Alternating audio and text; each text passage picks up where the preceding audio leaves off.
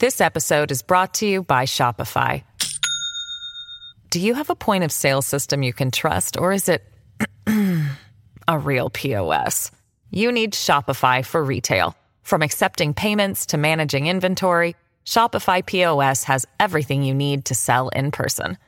Go to shopify.com slash system, all lowercase, to take your retail business to the next level today. That's shopify.com News, weather, traffic, money, politics, big interviews, and bold opinions. It's what's happening right now. This is Mornings with Simi. It was pretty clear that when Prime Minister Trudeau announced his new cabinet a week or two ago that he wanted change to happen when it comes to the military. That's why there is a new defense minister. It's Anita Anand. And she certainly has not wasted any time in making some changes. She announced yesterday that she has accepted in full a recommendation from former Supreme Court of Canada Justice Louise Arbour that civilians and not military investigators should handle military sexual misconduct cases. How big of a deal is this? Well, joining us now to talk about it is Amanda Connolly, global national political journalist. Amanda, thanks for being with us. Thank you for having me. How big of a deal is this? It sounds like it's a pretty seismic change.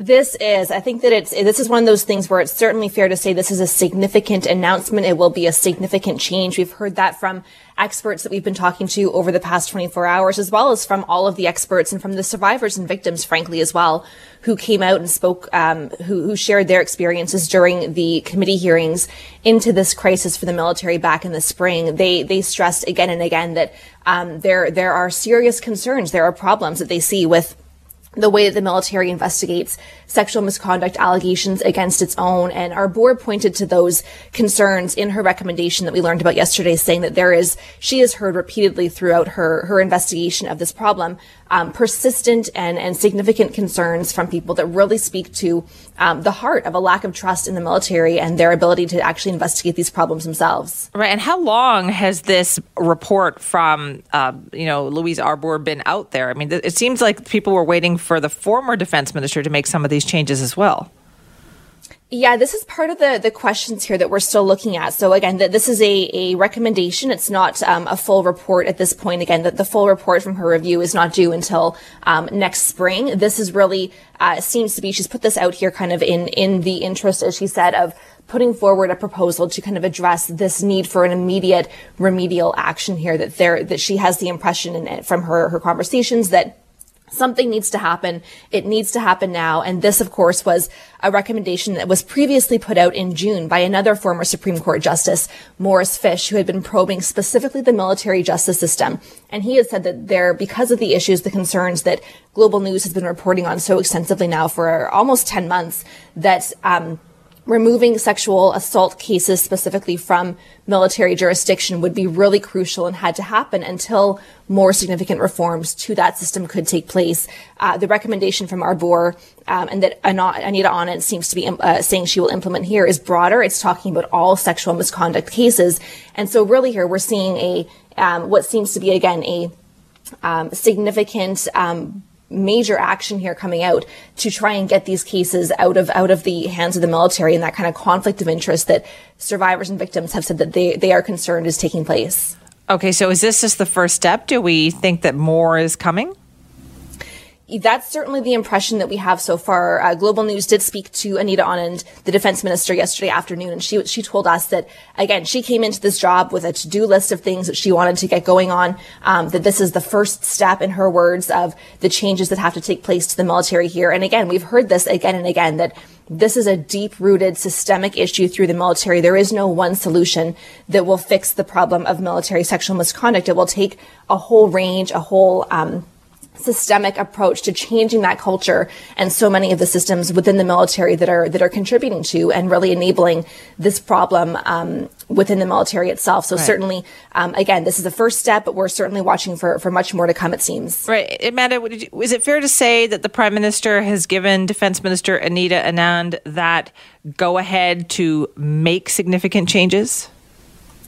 So that's a little bit tough to say right now. We don't yet have the copy of the mandate letter that has been issued to the defense minister. Those typically take several weeks after they're sworn into their new cabinet posts to get that. We would hope to see that or expect to see that possibly uh, the end of this month, maybe early December, just in keeping with past past. Um, issuings of those, but certainly I think we can say that that Trudeau has emphasized in his own comments that there is going to be a broad range of action taken by the government to address this problem that uh, from their view they really are looking to madame arbour to issue those recommendations. She was tasked really ex- uh, specifically with um, giving steps to the government actions that they can take to solve this that are based on the the kind of expert advice and the experiences of people in the systems themselves. So um, we, we really are watching for what arbour uh, recommends and puts out there for any further actions here. But again um, certainly not the end of it so lots more still to come, it sounds like. Yes, absolutely. Lots more to come on this on this uh, this ongoing issue, this ongoing crisis, as we've heard repeatedly for the military, and, and it seems certain this is one part of a number of different issues. Uh, Anand was saying that they're looking to the recommendations that have been issued from a number of past reports as well here. So certainly um, deep systemic issues, and they remain committed to putting in place that independent reporting system for sexual misconduct as well. All right, interesting times, Amanda. Thank you. Always a pleasure. Thank you. Oh, it's been a very popular story the last couple of days. I guess we all need a little something fun, right? It's all about the couple in New Zealand who may have grown the world's largest potato. Now, if you missed the story, here's more from the Associated Press's Ed Donahue. Colin and Donna Craig Brown were weeding their garden. Colin's hoe hit something. I got the fork and jabbed into it and hoiked it out of the ground and holy snapping turtle teeth. What's going on here? They began digging around the big object. Could it be a giant puffball or a strange fungal growth? It's a potato. A 17 pound potato, the size of a couple of sacks of regular potatoes, or one small dog. This potato is not pretty. Donna Craig Brown says it's got an ugly mutant look. They've got a name for it, Doug, after the way they found it. They even built a small cart to tow Doug around. Poor fella, he doesn't have arms and legs and that sort of thing. so I made him a little trolley so we can take them out and give them a bit of sunshine now and then. Their potato growing tip throw a bunch of cow manure and straw on the ah. garden and see what happens. Okay, that is Ed Donahue from the Associated Press. So, is that how, how you do it? You just throw a bunch of manure on there and some straw and see what happens? How did this mutant potato come about? Well, I think we could probably do a little better than that with some tips. Today's guest for our Science with Simi segment is Duane Falk, Professor Emeritus at Guelph University. Good morning, Duane. Good morning. You must love this story. Well, it it's kind of a shock and a surprise, but it is a massive potato. Why such a shock and a surprise? Well, uh, I grow potatoes, and the biggest one I've ever grown is probably one kilo, or just a little over two pounds. Um, but it was kind of ugly too. And that's what happens when potatoes grow. Um, the initial growth is kind of uniform, but then as they keep growing, certain parts of the potato grow faster than the others, so they begin to look like strange objects. And this one certainly does. Oh, yeah, it does. So you're saying that to have a potato this large, I think it was seven kilos, they said, that's really unusual. It is extremely unusual. Um, and I, I think the straw and the manure help, but uh, probably the biggest factor is where this was grown because it was near Hamilton, New Zealand, which is one of the most interesting, benign, beautiful climates to grow things in the world. Um, it's on an island, which is in a, a large ocean, so it has a very moderated maritime climate. It never gets too cold, it never gets too warm. Things just grow. They get a lot of sunshine, they get enough moisture. Um, New Zealand is a fantastic place to grow many things. Now, they were also saying that this potato, the plant itself, may have been two or three years old, which is also unusual. Now, potatoes are perennial, so they'll grow as long as the environment is good for them in most cases. Um, here in Canada, we have something called winter that sort of terminates yes, their growth this. when it gets a little cold. Um, so we probably don't have a chance of growing anything like this. But uh, this potato was growing in part of their garden that they don't pay a lot of attention to, and they were finally getting around to weeding it. And then they uncovered this giant potato. So, could So- it be replicated anywhere else? Um, possibly, you might be able to do something like this in a greenhouse or a growth room in Canada. but um, you have to make sure that it doesn't freeze over winter and that there are plenty of nutrients and sunshine and moisture to keep the plant growing. It probably depends a little bit on variety as well. Um, many of the potatoes that we do grow in Canada are determinate and short season, so they mature up normally and die down during our growing season. If they don't, of course, winter gets them. Um, now, this one obviously kept growing for a lot longer than that, so it could be a variety that. Um, just didn't terminate itself like our right. normal potatoes do. Okay, but with your big potatoes that you grew, you said a kilogram, and that's still a pretty big potato to me, right? A two pound potato. What did they taste like? Did you eat them? Well, they taste like a normal potato. However, sometimes they do have a problem called hollow heart, in that the outside of the potato grows faster than the inside, and it creates a cavity inside the potato. Ah, yes and that develops kind of scar tissue, and there's nothing wrong with it. It just isn't the same texture as the regular potato. So, uh, if potatoes are too big, they're probably not quite as good as those that are regular size. Uh, there's kind of an optimum size. If it's too small, there's too much peel relative to the amount of potato that you get. So they're not worth growing or they're not worth keeping and, and selling. Then there's the optimum size, which, you know, two or three potatoes make a meal for a family. Or if you get too big, then you start getting into this knobbiness, this uh, unusual growth habit, and so on. Plus, one potato is more than a meal. Yeah, I see. I'm fascinated by this part of it, Duane. The the science of what is the right size of potato, because a lot of thought goes into that, right? Because farmers want to grow the exact right thing. That's right. They want to grow something that it appeals to the consumer. And so it needs to be the right size, the right shape, and in many cases, even the right color. So is that why up until now we have like we hear about giant pumpkins, we hear about all these other giant like types of produce, but is that why giant potatoes haven't really kind of been a thing before now? Well, it's kind of like giant pumpkins. They're a novelty. They're they're something you take to the fair and you show off, but they really have very little commercial value.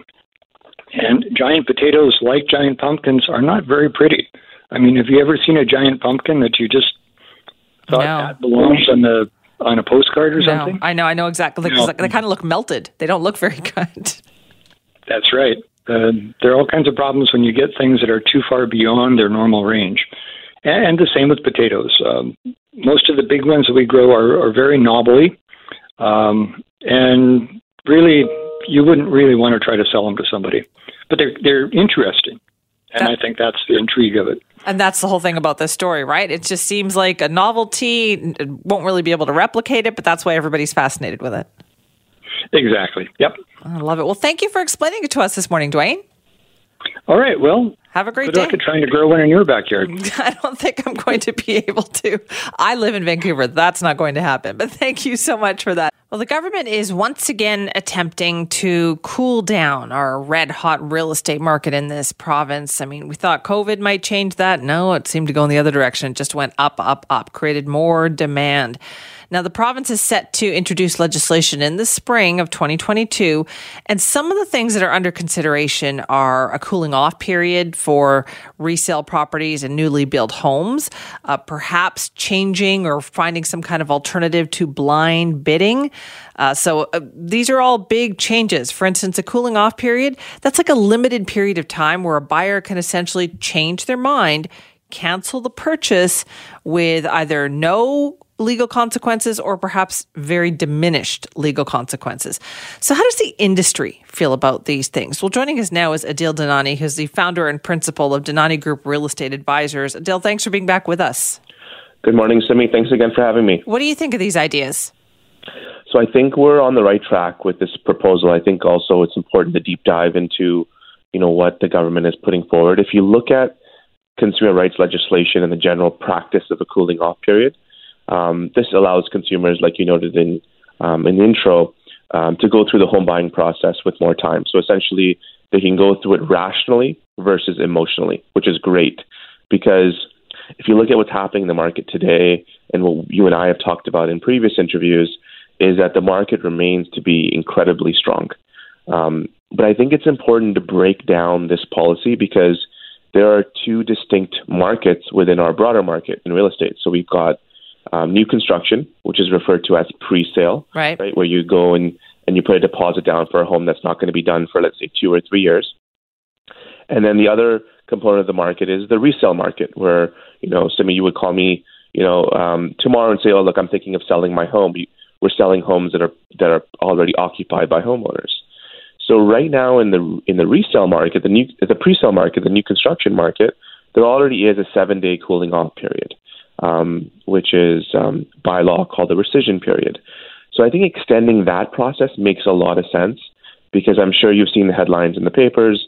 There's certain markets and certain buildings that are being launched that are selling over a weekend. And buyers really don't have that opportunity. They're buying through, there's a bit of that FOMO. Like, we have the seven days exactly. to go through the cooling off period, but oh, what if someone else takes our contract or someone else takes our position? I think 14 days allows people to think through and go through things more rationally versus emotionally, which is important. Right, but what about you know the discussion of perhaps changing or finding an alternative to the blind bidding process? Yeah, I think this is very important. Um, I'm very supportive of this.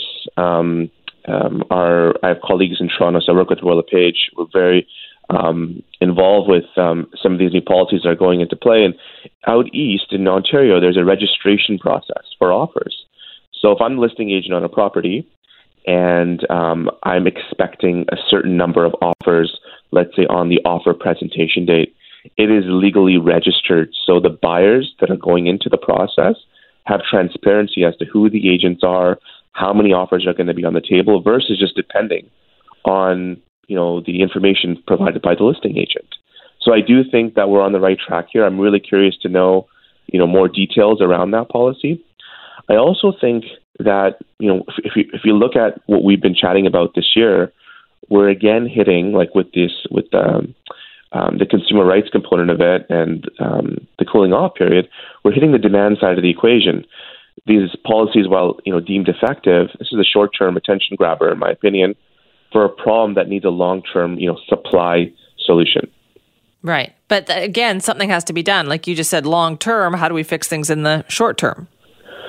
Yeah, I mean, we've been looking at different reports. Scotiabank came out um, um, uh, for with a report recently that found that Canada has the lowest number of housing units per 1,000 residents of any G7 country, um, and the number of housing units per 1,000 Canadians has been falling since 2016 due to population growth.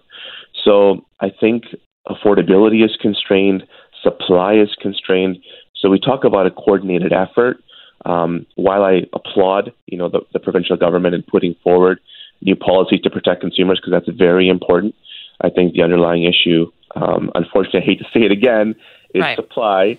And we just need collaboration and we need effective policies to really streamline these processes. We also need people to be able to have faith, right, in the system, Adil. Yes. And I feel like people are losing that. Like the, the bidding system in particular, that that really takes a lot of the wind out of the sails of people who even think about getting into the market. If they try if they have to try to participate in the crazy way that some realtors set up that bidding system, it really does make you feel like the deck the whole deck is stacked against you.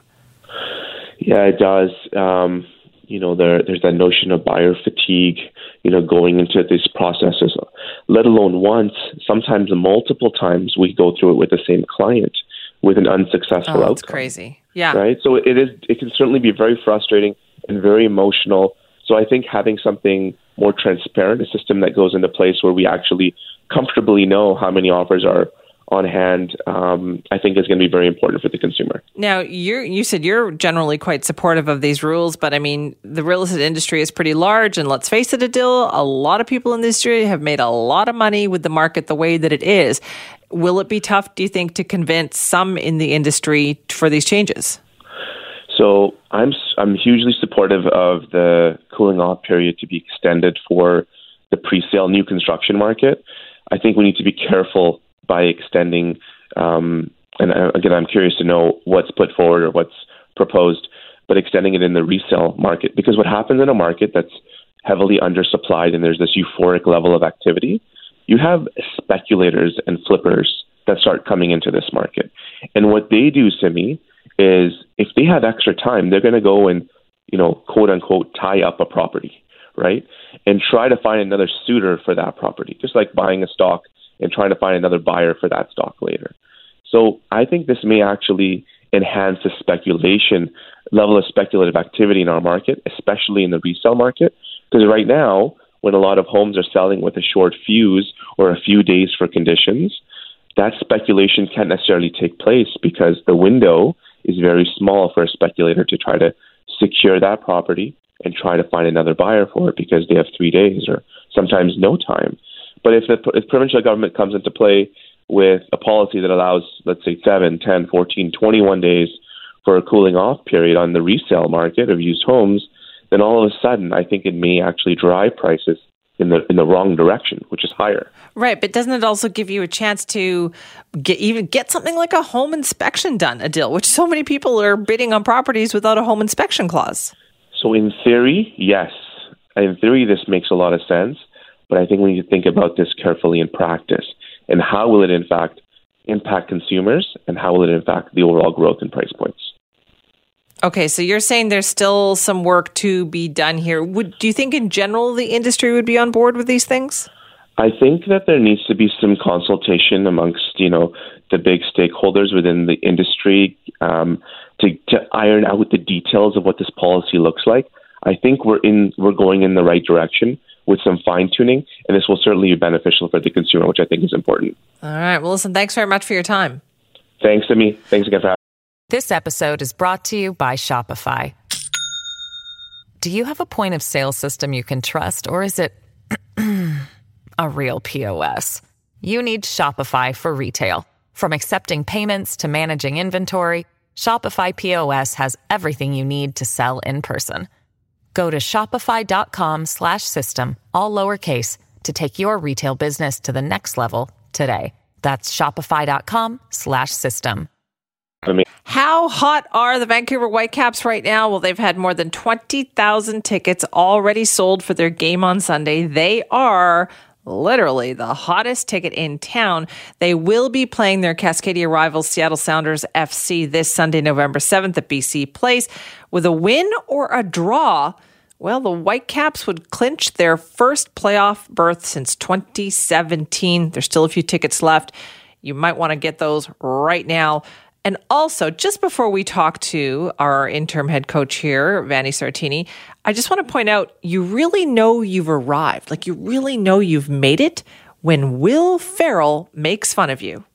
You did a movie with Ryan Reynolds coming out of the Christmas. He's now involved with Wrexham in soccer. That's true. Sudeikis right. is involved with Ted Lasso. You feel like you started something here. I think uh, I am a catalyst in that regard, and uh, I think Ted's team Ryan's team and LAFC should all try to play each other in some way, like, like a three-team tournament, like a back eight. it's like the Jose Mourinho. Yeah. yes, park the bus. Vancouver, though, much improved, right, from the last couple years. They're very. Uh, but I didn't realize they had uh, Rowan Atkinson, Mr. Bean, as their head coach. Vanni Sartini, acting head coach of the Vancouver Whitecaps, joins us now, or should I say, Mr. Bean? How does that feel, Vanni?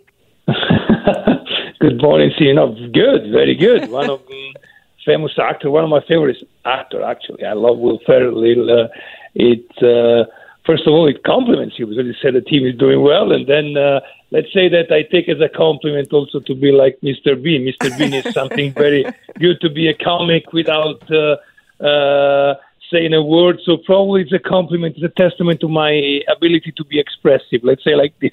wow, you really are a glass half full person. I love that. And it sounds like you're going to need that this weekend. How is the team doing right now with the pressure? Are you excited? What's going on in the locker room?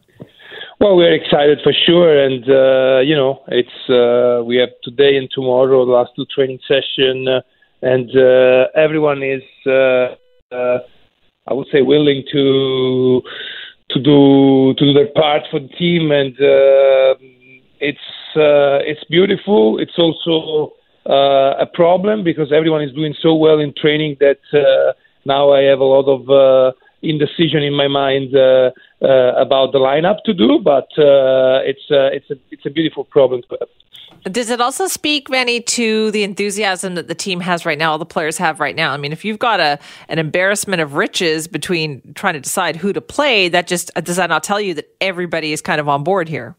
Yes, yes, yes. It's uh, and it's one of uh, it's been a, one of our strengths in the in these very hard stretches of game that we had uh, lately, and uh, you know everyone in uh, that follows the leagues uh, were saying, "Yeah, Vancouver is doing well," but now in the last three four games they have a very tough games. They have to go away, and uh, uh, it's going to stop this this train. And luckily for the moment, uh, it hasn't. And uh, I would say the most credit is to the player, to their togetherness, their enthusiasm, to their uh, will of, uh, I would say, doing the, right. uh, the the thing that we were trying to do. What do you have to do against Seattle, though? Like, what what do we know about Seattle that you have to watch out for?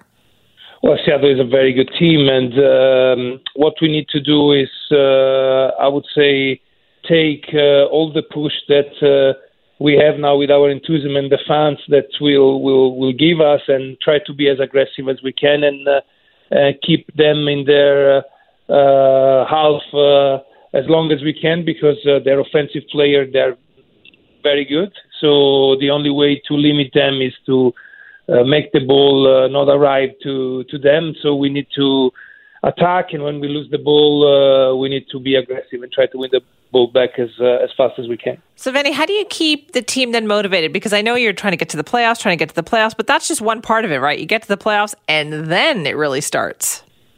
Yes, uh, the good thing is that that uh, if we qualify, there's a there's a the, we don't play for two weeks because everyone needs a little bit of. we we are so pumped up that if we continue like this, I don't know, we're gonna faint off next week.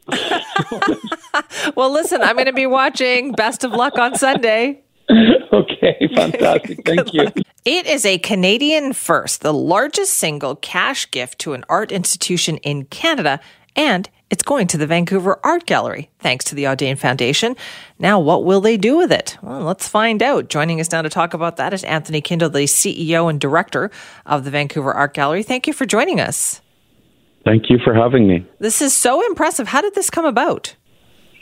Well, it was a lot of hard work over a, a long period of time with many people involved. And was there a particular reason why the foundation singled out the Vancouver Art Gallery for this donation? What like what will happen to this money? This money will be used towards the construction of a new building for the gallery in downtown Vancouver. Um, the reason why uh, Michael Audain spoke yesterday, saying that um, he learned most and about art through the Vancouver Art Gallery over many years, and um, it's provided him with many um, really wonderful experiences that really added value to his life, and now he's giving back. Now, I know this idea of a new building has been something the art gallery has been working on for quite a few years now. How close are you to getting the go ahead on this? We're well over halfway there. Our project target is $400 million. Uh, we're, we have currently uh, raised $240 million. So we're seeking $160 million more from all sources. So will you be waiting for that money before proceeding? We will likely be able to proceed probably at 80% of the way there. Of course, you know, we'll have to weigh a number of factors. If all goes as planned, we could break ground as soon as a year from now. Okay, so that would be ideal. But Anthony, tell us why do you think Vancouver needs a new Vancouver Art Gallery? Well, art is for everyone, and it really adds quality to people's lives. It's the reason we live. It's the reason we work. You know, we um, art provides opportunities to help people think creatively, to solve problems, and and that applies to everyone, no matter what their walk of life, where they're from, what their background is, or what they want to accomplish. We see so many great inventions in the world are often inspired by individuals that think differently And the art gallery allows people to come into contact with that kind of thinking, that creative problem solving. So it's really a gift to the entire province. So, what will this new building be able to do that the current space does not? We'll have over double the size of exhibition spaces. That means that we'll have uh, room to exhibit the permanent collection, which is our legacy, a cultural legacy of British Columbia in over 12,000 works of art. But just as importantly, there will be five dedicated education spaces. We currently serve over 20,000 school kids a year, but teachers and kids are turned away because we simply sell out and don't have the capacity to meet the demand. This means that over 100,000 school kids a year will be able to have hands on tours and art making experiences and so much more. We're going to be adding uh, preschool uh, with a visual arts curriculum for kids 18 months to five years old. We're going to have an Indigenous community house. We're going to have artist studios and accommodation for visiting artists, and so much more. So it's a it's really a multi-purpose community space. Now I understand that the design of the building, from when it was first kind of unveiled a few years back, has has changed. Right? It's undergone some transformation. Tell me about that process. Yes, there's been quite a bit of transformation. I think the most evident, uh, you know, the drawings that we released yesterday show that the architects have now worked with a group of Coast Salish host nation artists to really incorporate the traditions, the knowledge of those artists that are local, that reflect a Coast Salish worldview. This building will be really a great emblem or a monument to the people that have lived on this coast for thousands and thousands of years. I think it's a great act of reconciliation, and it'll be a monument to that for the province. And what happens to the old iconic Vancouver Art Gallery when, if you, you know, when this building opens up? Well, it will still exist. Uh, that is to be determined. Uh, the province owns the building, so it's ultimately not up to the gallery. But I, I'm confident it will continue with some sort of educational or cultural function or institution. So we're really just going to have more and better. So, what's the next step here then, Anthony? You said there's still a ways to go. How do you get there? Well, we continue to raise funds. Uh, you know, we of course welcome contributions from all sources. Uh, we're continuing the design development. Um, as you say, there's been a lot of other changes to the design. I think making it more pragmatic, more constructible, more durable, better from a business operating model. So we continue to do all that work and um, just one step at a time, keep moving forward. All right. Well, thank you so much for joining us this morning. Thank you so much. I appreciate it. We took a coordinated approach to attack this network, and really, this is um, something that demonstrates our ability to hit them before they can expand into other markets. That is Superintendent Duncan Pound with the RCMP saying that 27 charges have now been laid against six people following a three year investigation into the Brothers Keepers gang in Metro Vancouver. So, what else did they net from this three year investigation? Well, how about 11 kilograms of drugs, including meth, fentanyl, cocaine, drug making equipment, precursor chemicals, you name it. Well, joining us now to talk more about this is Kim Bolan, crime reporter for the Vancouver Sun. Hi, Kim. Hey, good morning, Simi. I know you've been busy working on your book, but I guess you must kind of have to stop and take a look at something like this when it happens. Oh, for sure, for sure. Uh, yeah, I went through all the material yesterday, as did all the other journalists covering this. It's definitely good news.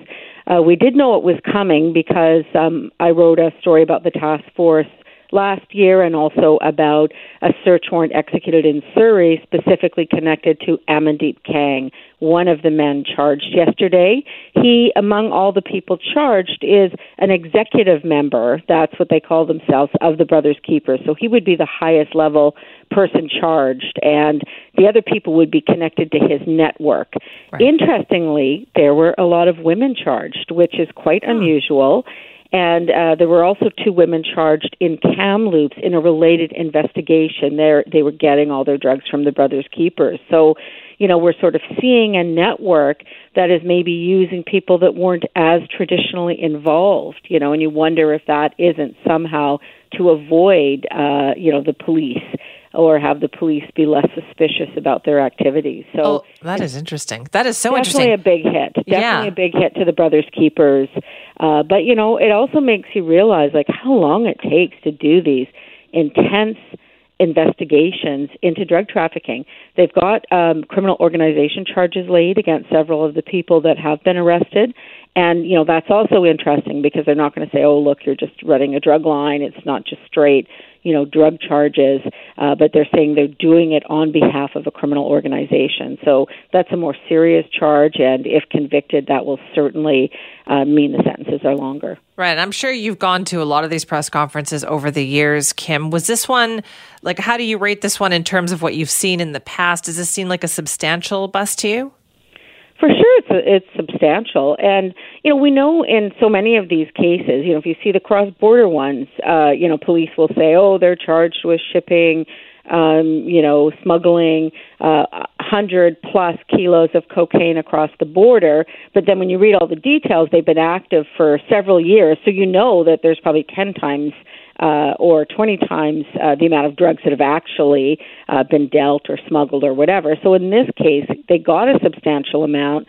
Um, of drugs, uh, particularly fentanyl. They say they want to focus on the opiates because we know, of course, with the opioid crisis that you know it's been devastating on our community. The numbers of people dying, uh, but these guys have probably been trafficking, you know, ten times what has been seized. So this is a disruption for sure and it's not going to make them go away or make other drug traffickers go away, but it's certainly going to interrupt the supply chain, if you will. Mhm. And, you know, as they said yesterday, likely save some lives. You know, what really struck me looking at this too was just the ages of the people that were Mm-hmm. charged here. We're talking 29, 22, 25, and then another two that they're still looking for are 21 and 21 years old. Well, that's the other thing too. Aside from Kang, these are not major players in the organization. They're workers in the organization, right? So, um, and associates in some cases. They wouldn't even be members of the Brothers Keepers. But it doesn't matter. It's a good message for everyone to understand that you can't just sort of take on this role running a drug line or being part of a drug line and assume that you won't be touched uh, by any investigation because you know you're not uh, you don't have the tattoo on your neck or you're you're not technically a member. Uh, they these uh, criminal organizations, whether you know it's the murders they're committing or ordering or the drug lines they're running, they use a lot of people, abuse a lot of people, and they're often very very young. What do we know about the Brothers Keepers gang? The gang's been around for probably six to seven years. It would still be one of the younger ones, if you will, on the lower mainland or operating in BC. Uh, it was founded by a fellow named Gavin Grewal. He took the name from Wesley Snipes' character uh, in a movie, uh, and you know they have these kind of stylized tattoos around their neck. Um, they've had a lot of turmoil within their organization since they were founded. Gavin Grewal got murdered in December of 2017. That is still an unsolved murder.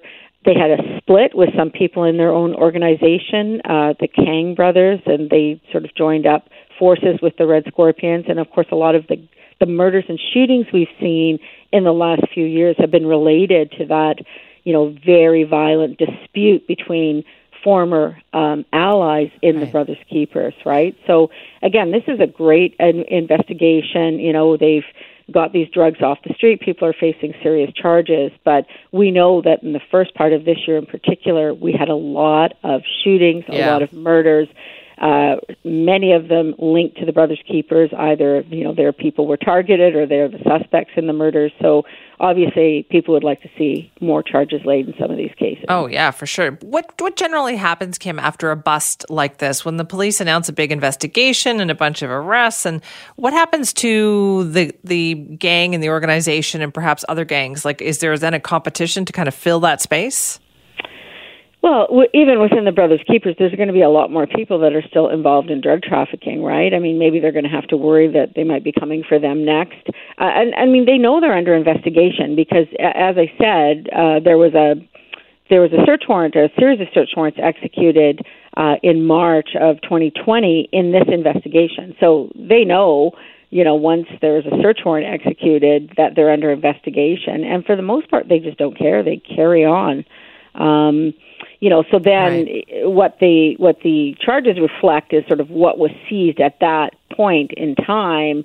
You know, there's still been more drugs circulating since then. So hopefully, someone like Kang will be held in custody. Uh, there were firearms also uh, seized in connection with this investigation. You know, that should be a factor when it comes to who gets bail and who doesn't. But I imagine a lot of the other people will be released on on bail and uh, unfortunately, the drug lines carry on.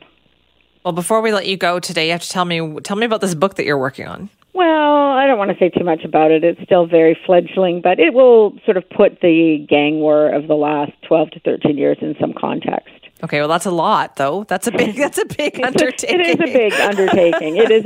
Uh, ironically, it probably won't touch on what's happening now, aside from it being, you know, the spin-off of what we've unfortunately been enduring for 13 years now. So, what changes do you think in the last couple of years have happened? You're right. Earlier this year, we had all these uh, this attention paid to these shootings. Did that change anything with how gangs operate? Well, these guys often still hate each other, and they will uh, usually hire again very young people to go and do these hits. Um, it's really hard. It's hard enough to put this kind of an investigation together to sort of get people uh, willing to be witnesses in the murder cases is uh, extremely challenging. Um, I do think we'll see charges laid. I think we'll see charges laid in the airport shooting, which was, you know, eh, they're all brazen, but that was particularly brazen, if you will, uh, last May, where, you know, this fellow from the UN gang was shot to death right on the doorstep right. of the airport as he's heading in, in front of all these travelers and everything. I mean, it, it was really stunning.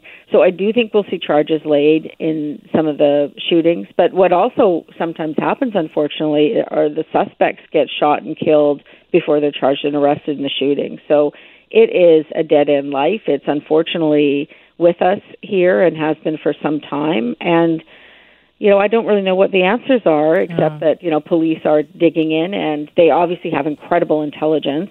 Uh, one uh, quick thing I'll mention is when they started this task force, they actually created a computer uh, model of the key 12 executive members and then all of their associates. And it ended up being like 900 people, wow. which is pretty fascinating, right? And then, but of those, you know, 200 were involved criminally, right? So they're able to sort of just see like you might have just a few guys wearing a tattoo and sort of the swagger yeah. of the actual gang right? But there are all these people doing their bidding.